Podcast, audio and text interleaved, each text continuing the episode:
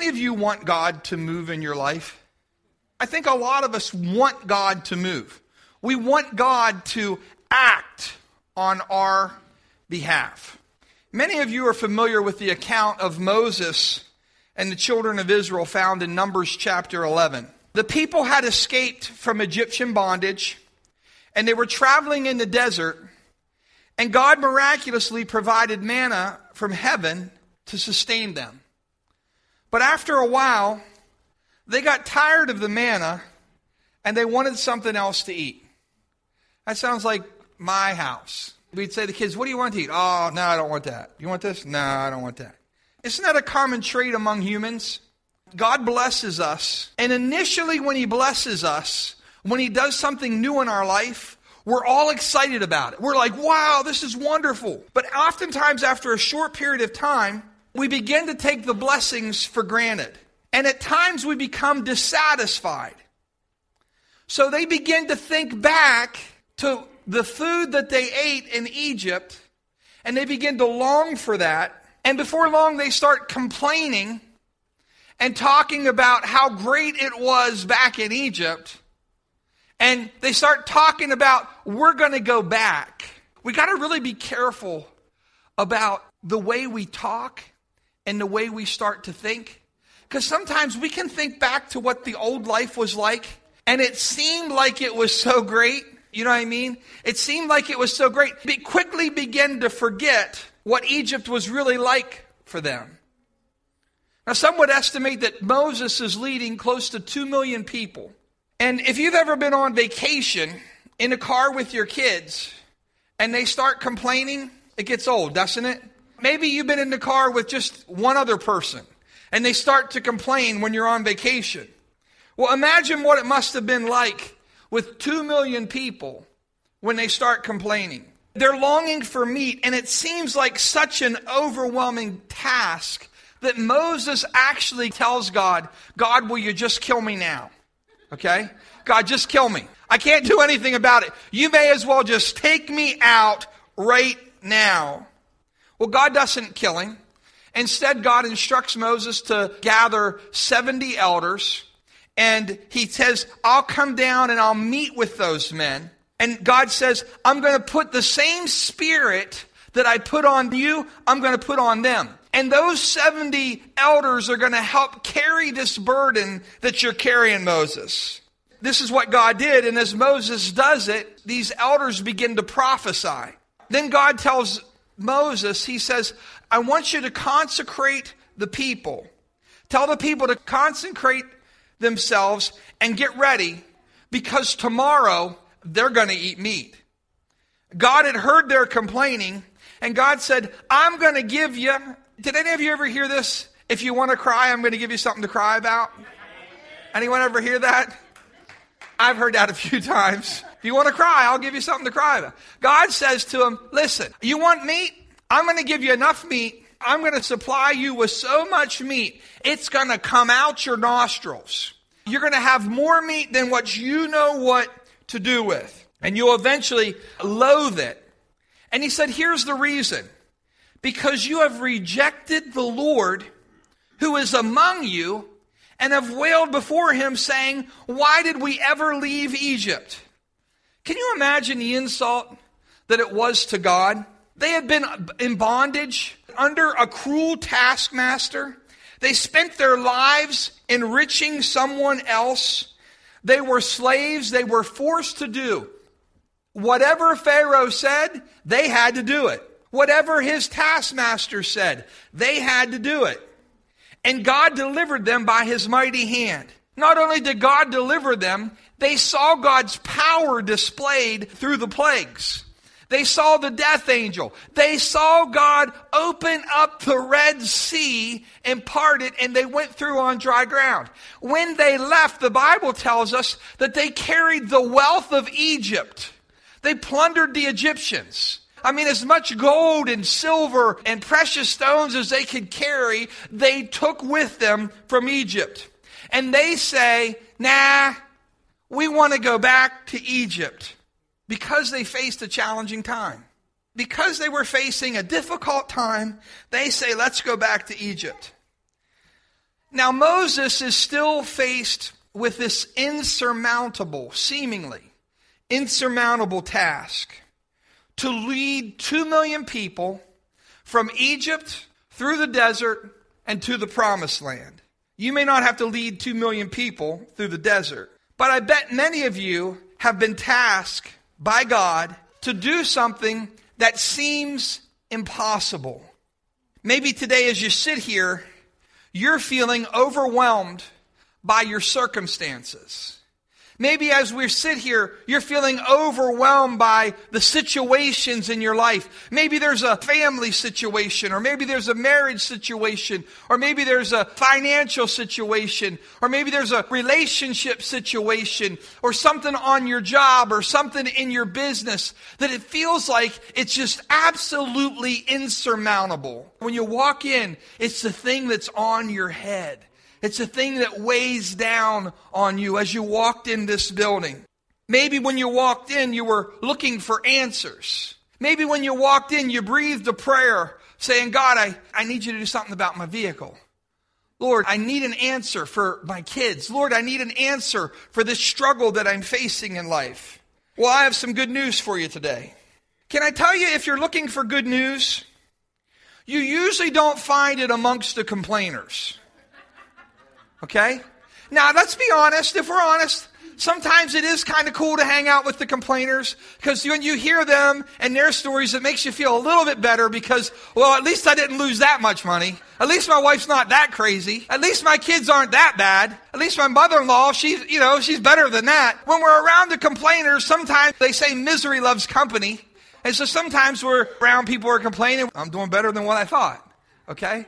But you usually don't find a lot of good news with the complainers. You don't find good news back in Egypt. That place of bondage that you once were in, that God brought you out of, there's not a lot of good news back there. In fact, when you go back there, when you hear about back there, it's all bad news. It's not good stuff happening. Another person's life being destroyed. Another broken promise. Another painful experience. So you don't find good news back in Egypt. That's why you're here today. Because you find good news when you get a word from the Lord. That's why you're here. You're not here by chance.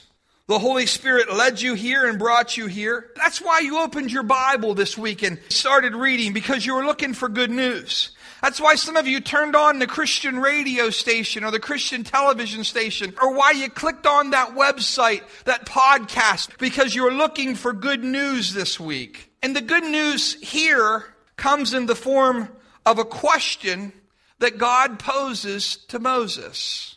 Numbers chapter 11, verse 21. There again, the background. People are complaining they want something to eat. Moses said, Here I am among 600,000 men on foot. And you say, I'll give you meat to eat for a whole month? Would they have enough if flocks and herds were slaughtered for them? Would they have enough if all the fish in the sea were caught for them? The Lord answered Moses, Is the Lord's arm too short. You'll now see whether or not what I say will come true for you. Here's the good news that comes in the form of a question Is the Lord's arm too short? I want you to think about your situation. I want you to think about your circumstance. I want you to think about the thing that you walked into this church heavy with. And the question is Is the Lord's arm too short? Let me remind you today that his arm is not too short. His arm is not too short to heal your body. His arm is not too short to calm your storm. His arm is not too short that he cannot provide for your need. His arm is not too short that he can't rescue and deliver you out of all of your troubles. But in this situation, God is angry with them and he says, you will see whether or not my arm is short. There's a passion in God's voice. They riled him up. Can I tell you, it takes a bit to rile God up? He doesn't get riled up real easily, but he does get riled up. And he says, I'm going to show you, you will see whether or not my arm is short. Like many of us, Moses is focused upon the logistics. God says he's going to provide meat, and we have 600,000 men, not including women and children. God, how are you going to do this? Probably some of you say that to yourself whenever the Holy Spirit speaks to you and tells you some of the things he's going to do in your life. But Lord, how? Lord, how are you going to take care of it? How are you going to provide? Lord, how are you going to heal this relationship? Lord, how, how are you going to restore? How are you going to make something good come out of this? And this is where we get bogged down. Over the years, we used to do the feeding of the 500, and we'd invite the local businesses here. And part of Bill's job, whenever he would do that, was be to figure out. We'd try to get a guesstimate of how many people were coming, and Jeff would go around to the businesses inviting them, and, and then Bill would figure out, well, we need this much meat per person, we need this many potatoes, and we need this many green beans, and we need this much gravy, and we need this much cake, and you know, you're trying to figure out how much food to buy, how do you provide, and you know, you're adding and multiplying and all those things. And can you imagine trying to figure out, okay, 600,000 men, not including women and children. Hmm, how many chickens do you think that'll take? Where are we going to find, where can we get enough meat? How many burgers do you think each guy will eat? How many leg of lamb do you think each guy will? How, how much meat will it take? Where do we get it?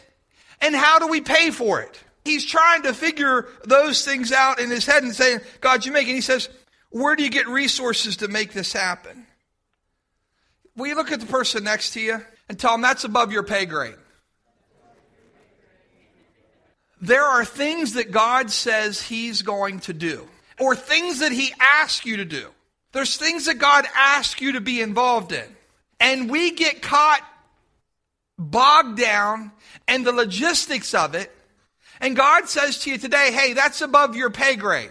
I didn't ask you to figure that out. That's my responsibility. We stop doing what he says because we can't figure out how he's going to do it. That's not your responsibility. There are things that are God's responsibility. It's not yours. You don't have to worry about it. You don't have to take care of it. It's above your pay grade. Stick to what you're good at. Stick to your lane.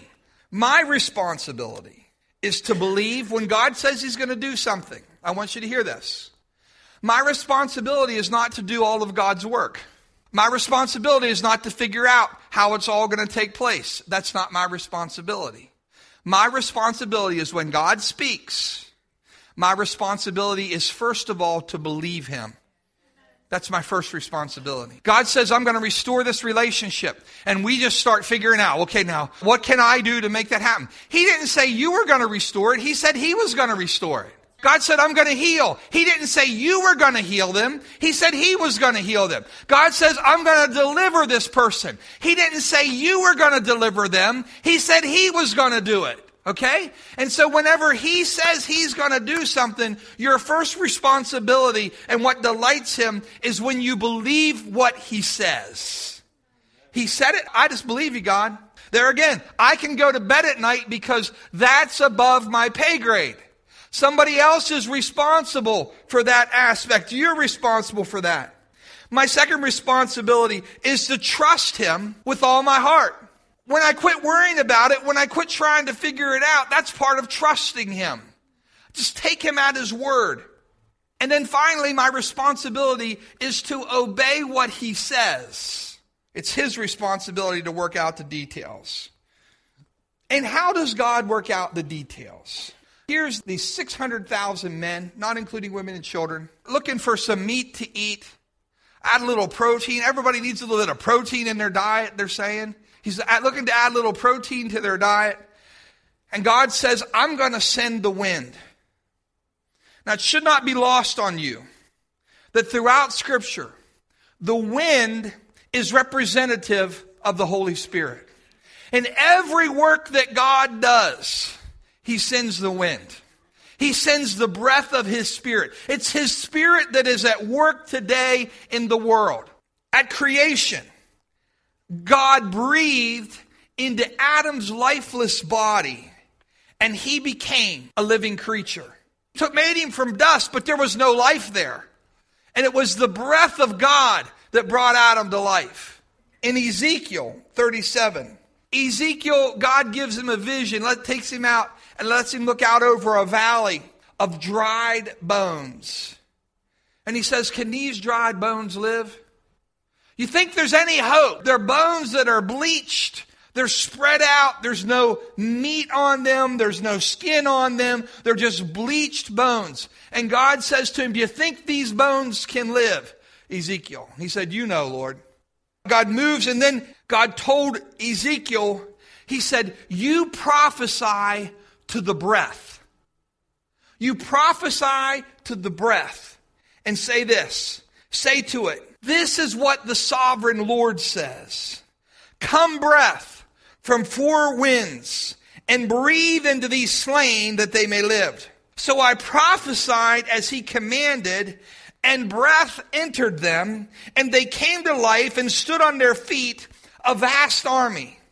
And so it was the breath of God that came into these dried bones and brought them to life and made them a vast army. The next thing that we see is in Acts chapter 2, on the day of Pentecost, as they gathered in that upper room, the Bible says, suddenly the sound, like the blowing of a violent wind, came where? From heaven, and filled the whole house where they were sitting. And they saw what seemed to be tongues of fire that separated and came to rest on each of them. And all of them were filled with the Holy Spirit and began to speak in other tongues as the Spirit enabled them.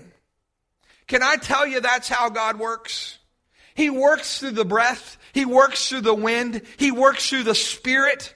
God often works suddenly. You're not necessarily expecting it. You've been sitting, you've been waiting, you've called out to Him, and sometimes it seems like nothing happens, and then all of a sudden, suddenly, the wind begins to blow. I don't know about you today, but I want to declare to you that I feel the wind. I want to declare to you that the wind of God, that God is getting ready to breathe on your situation. God is getting ready to breathe on your marriage. God is getting ready to breathe on your business. You know what all God has to do? All he has to do is breathe on that young person's addiction. Boom. All he has to do, all God has to do, that person who's sick, all he has to do is breathe. All he has to do is breathe upon them, and the Spirit gives life. That's the time that we're living in. God is going to breathe on you. And this is what it says. Now a wind went out from the Lord. Do you hear that? It wasn't just like a northeaster. It wasn't just something natural a wind went out from the Lord. And listen to what it says. And verse, this is verse 31 of Numbers 11. And drove quail in from the sea. It brought them down around the camp to about three feet above the ground, as far as a day's walk in any direction. All that day and night, and all the next day, the people went out and gathered quail no one gathered less than 10 omers. God sent a wind and it blew in the quail that were, it was a, like a migration of quail. And it says a day's walk in every direction. How far could you walk in a day? Can you walk 10 miles? 15 miles? 20 miles? You got 2 million people. You got 2 million people. They cover up a pretty big area a day's walk in each direction. So a day's walk in the north, a day's walk to the south, a day's walk to the east, a day's walk to the west, from the center of the camp, a day's walk as far as they could go. The Lord sent a wind and it blew in this quail and they didn't even have to reach up to get them. Do you know what I mean? It said they came in at three feet. You know, it was just like, oh, there's one. They didn't have to jump for them. They didn't have to swing for him. They were right there at their hand. And it said that they gathered at least 10 omer. I mean, they had piles and piles of quail meat. As I was preparing my message, I began to think of some of the things that I feel God has put on my heart. There's a difference between when God puts something on your heart and when you come up with something. When I was doing my master's degree, one of the exercises we did for a class was to say this If I had Unlimited resources. Unlimited resources means unlimited resources. Do you know what I mean? What do you want? You need you need crayons, you got crayons. You need cash, you got cash. You want a root beer, you got a root beer. If you had unlimited resources and unlimited time, what would you do with your life? I built a new church and, and I was thinking, but I have unlimited resources, so I wouldn't just build us one. I was thinking, how cool it would be. How cool it would be to go other places. Churches, they're working hard, but they don't have unlimited time and resources. But I do. So I would take my unlimited resources and go and I'd talk with them. Can you imagine how cool it would be to be able to hand someone the keys to a building? You know that they can't do it themselves, and you just hand them the keys and say, Hey, God bless you guys. I know you're working hard. You just find out what they need, you just take care of that. And then I was I was thinking about it and I said, you know what? I believe this. I might sound like I'm crazy, but all it takes is the wind. That's all it takes. All it takes is a breath. Just the breath of God. All it takes is the wind of His Spirit. That God could bless my family. He could bless my finances. That He could bless us in a way. And I was thinking about that. God, it would be so cool. And you know what? I honestly believe. I believe there'll be a day that God will bless. And people say, Pastor, that's not possible. You don't know the God that I serve. I believe this. I believe that God could bless my family, that I could hand somebody the keys to a church and say, hey, this is yours. God bless you. God bless you. You're starting this work and you're doing an awesome job. Here, fill it up where you're at. Here you go. How does that happen? That happens by the wind of God. Because these things that we are doing, they're not our dreams. My dream is the three or four weeks on the beach. That's a Richie dream. Giving someone else a new church, that's a God dream. You need to discern the things that God is putting on your heart. There's some that are Rio streams and there's others that they're Jesus dreams. There's some things that are bear dreams and there's other things that's a Holy Ghost dream. There's something that God has put upon your heart that you say, how could I ever possibly do that? It seems so crazy, but who put it in your spirit? It was God. That's not yours. It's not your responsibility. Remember, it's above your pay grade. What are you to do? You're to trust God. That God, you placed that in my spirit. You birthed that in my heart. Listen to me. There's things that God puts on your heart. It's not yours. God called Moses to lead those people. God said, I'm going to do a work. I'm going to do it through you. I'm going to touch people's lives, and I'm going to do it through you. I'm going to change the world, and I'm going to do it through you. You're going to be a vessel that I flow through. That's above your pay grade, how to do it.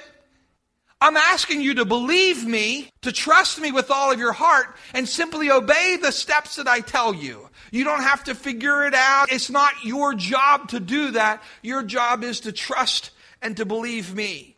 Why? Because his arm is not short.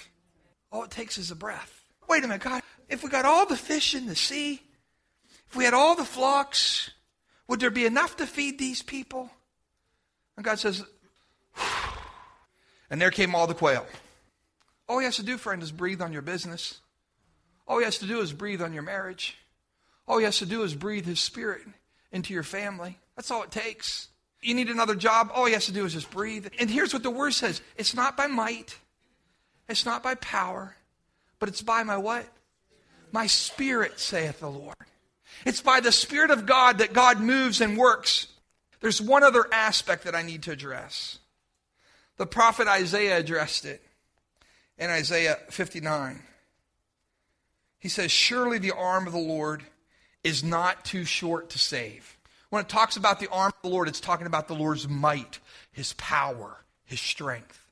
He says, Surely the arm of the Lord is not too short to save, nor his ear too dull to hear. So I know that God's arm, his arm can reach down and touch that person in addiction. That's not too hard for God.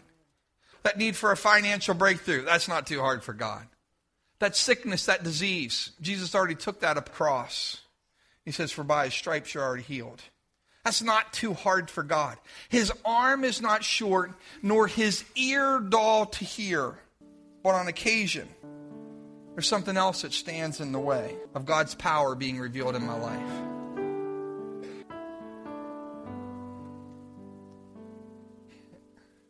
It's not that he can't hear. It's not that he doesn't want to hear. It's not that he doesn't have the authority and the power to intervene. But sometimes something else stands in the way. You know what that is? It's the next verse. He says, But your iniquities. God says, I want to deliver you. I want to provide for you. I want to restore your relationship. I want to reveal myself. I want to display my power on your behalf. He says, But your iniquities have separated you from your God. See, He's your God. He's not utterly forsaken you, He's your God. He's not forsaken you, He's not abandoned you.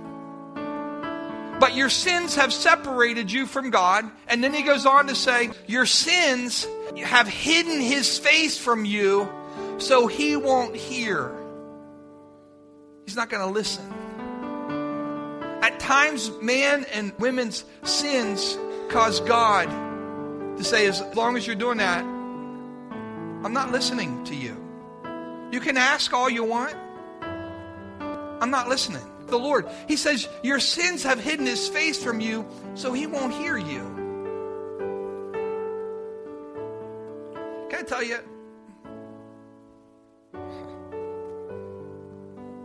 It's not always large sins that separate us from the Lord. It's not always large things. Sometimes it is. Sometimes it's just that you won't do the simple things He's asked you to do. Sometimes you reject maybe the way we treat other people. And God says, You have an attitude towards someone else. And God's like, Hey, as long as you have that attitude towards them, I can't work in your life. I really want to do good for you. I've asked you to help that person. You're too busy. Well, how is that a sin, God? I got my own responsibilities. I'm too busy. And God says, I want you to take a few minutes and help this person or care for this person or meet the need of this other person. And you're too busy to do that, but yet you call out to me. And those are sometimes the sins that are iniquities that, that separate us from God. You're too busy for them. The crazy thing is this, is whenever I learn to be obedient, how quickly God answers. You ever notice that talk about fasting and prayer? People will say to me, whenever they fast and pray, how quickly God responds. A lot of times it'll take a few days to get a breakthrough. But after a couple days, someone called me last week. I fasted and someone called me for a job. You know what I mean? I don't even know how they got my number. They called me. God needs continued obedience from you. It can be things like delayed obedience that separate us from God. We don't tell God, I'm not going to do it. We say, Lord, I'm going to get around to it. I'll do it. I'm going to do it. But I'm going to do it on my time, God. The delayed obedience. It's not that we're rebellious against God outwardly. Maybe things like fear. Maybe things like unbelief. As I said, the reason why people experience great breakthrough in fasting is because to fast, you have to humble yourself. What does the word say? If my people who are called by my name will humble themselves and pray, seek my face, and turn from their wicked ways, what will happen? They'll hear from heaven. God will forgive their sins and he'll heal their land. And so, this idea of humbling ourselves and submitting ourselves and turning from whatever God says has a way of bringing breakthrough. Last week, when we preached about tithing, I needed to say this to you. More than God wants your money, He wants your obedience. He wants your obedience. He wants you to listen to Him. Just listen. Because He's trying to lead you into blessing. He's trying to lead you into breakthrough. He's trying to lead you into favor. And so we're going to finish out. But I want you to hear me. His arm's not short. His arm is not short. He's not deaf that he can't hear. I don't know what your situation is, but is his arm short? Nah. Is his ear deaf? But today, if as we've as you've heard the word, if there's something that's separating you, if there's something that's hindering you, then our responsibility is to get rid of that. Your sins have separated you from Him. Our iniquities, our sins, have caused Him to close His ear to us. Prodigal son, when the father saw the son heading in his direction, he ran towards him. I'm looking to bring you into breakthrough. I'm looking to bring you into God's favor. I want to see His blessing poured out on every part of your life. I want your marriages better. I want your relationships better. I want your businesses better. I want your finances better. I want your health better. I want your joy and peace greater. I'm just a common pastor. I care about you. I love you, but He died for you. He wants the very best for you, and don't let anything get in the way. Don't force Him to withhold from you. Don't force Him to withhold from you.